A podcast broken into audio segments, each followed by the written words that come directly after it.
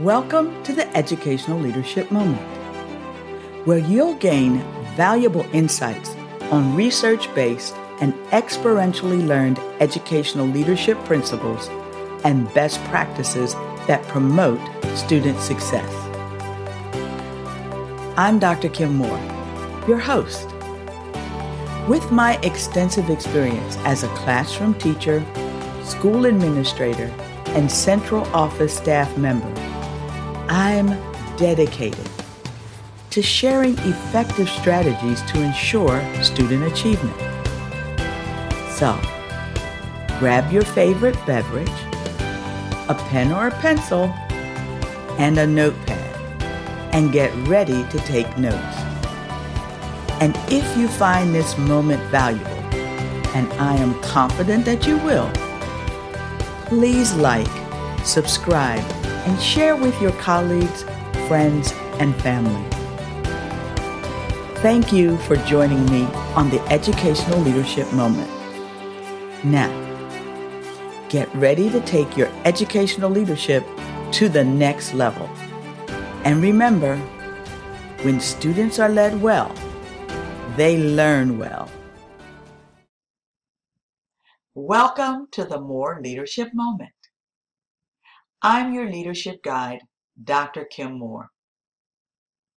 If you're an aspiring, emerging, or accomplished leader, the MOORE Leadership Moment is for you.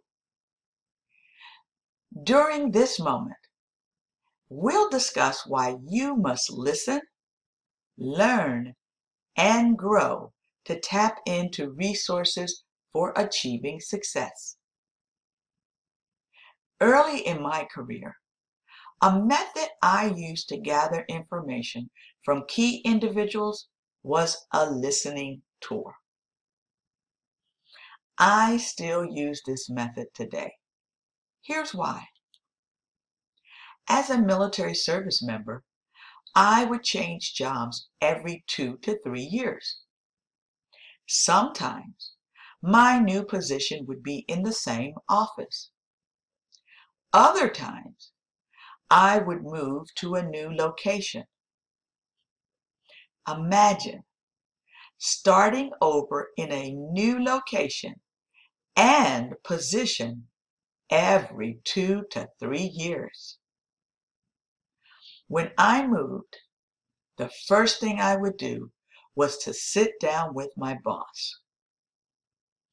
The purpose of the meeting was to understand the vision and mission of the organization. I also wanted to have a clear understanding of my boss's expectations. During our meeting, I would ask my boss, who should I connect with to increase my level of success? In addition, I would inquire about available resources. Now, after meeting with my boss, I would then make an appointment to sit down with his or her assistant. Now, I know what you're wondering. Why would I sit down with my boss's assistant? And why would I make an appointment to do that? Let me answer the second question first. I made an appointment with the assistant to let that person know that I understood and appreciated their value to the organization. You see, being an assistant is a very important position, but it's one that most people tend to overlook. So by setting an appointment with the individual, that told them that I not only respected them, but I valued the work that they do. Now, back to your first question. Why did I sit down with the assistant?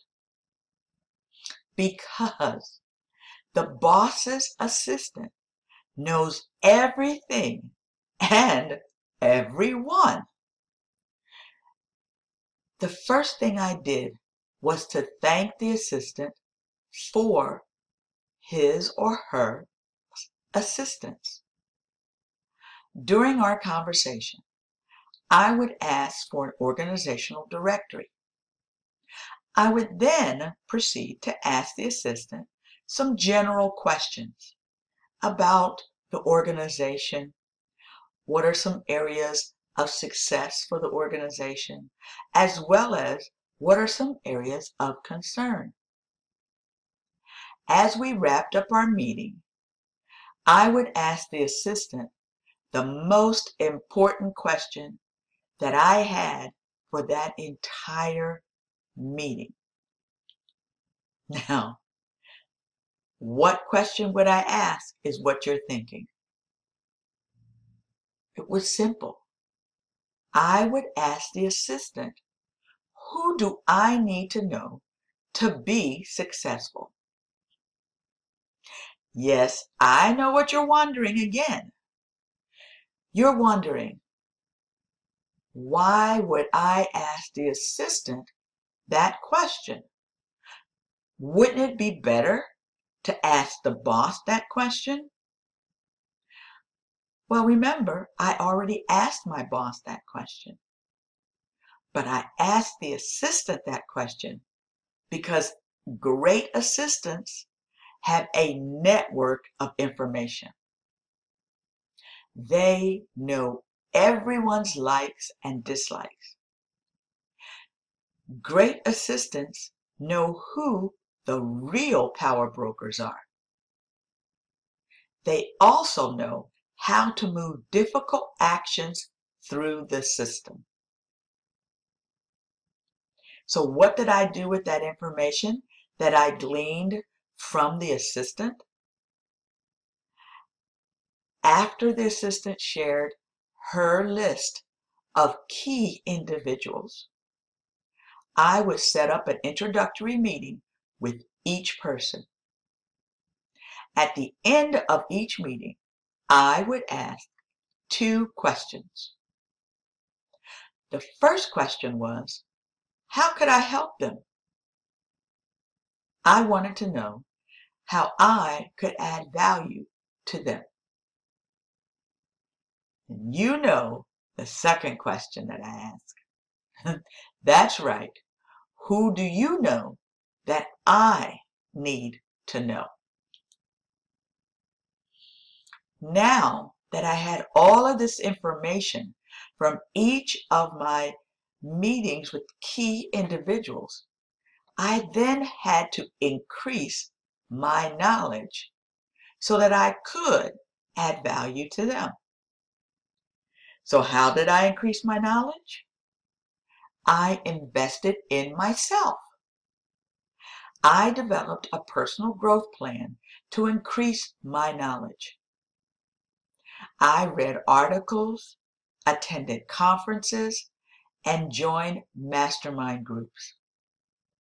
As my knowledge increased, I was able to add value to others and increase my influence. By adding values to others, they helped me grow as a leader and achieve success. Great leaders are always looking for ways to grow and improve. If you want to achieve success, tap into all resources available. Here's a tip. Try conducting a listening tour and gather information on each topic raised by the key individuals. This week's MOORE Leadership Moment quote is by Dr. John C. Maxwell, who said, Leaders touch a heart before they ask for a hand. Thank you for viewing the MOORE Leadership Moment. I'm your leadership guide, Dr. Kim Moore. What resources can you tap into to achieve success? Thank you for tuning in to this educational leadership moment.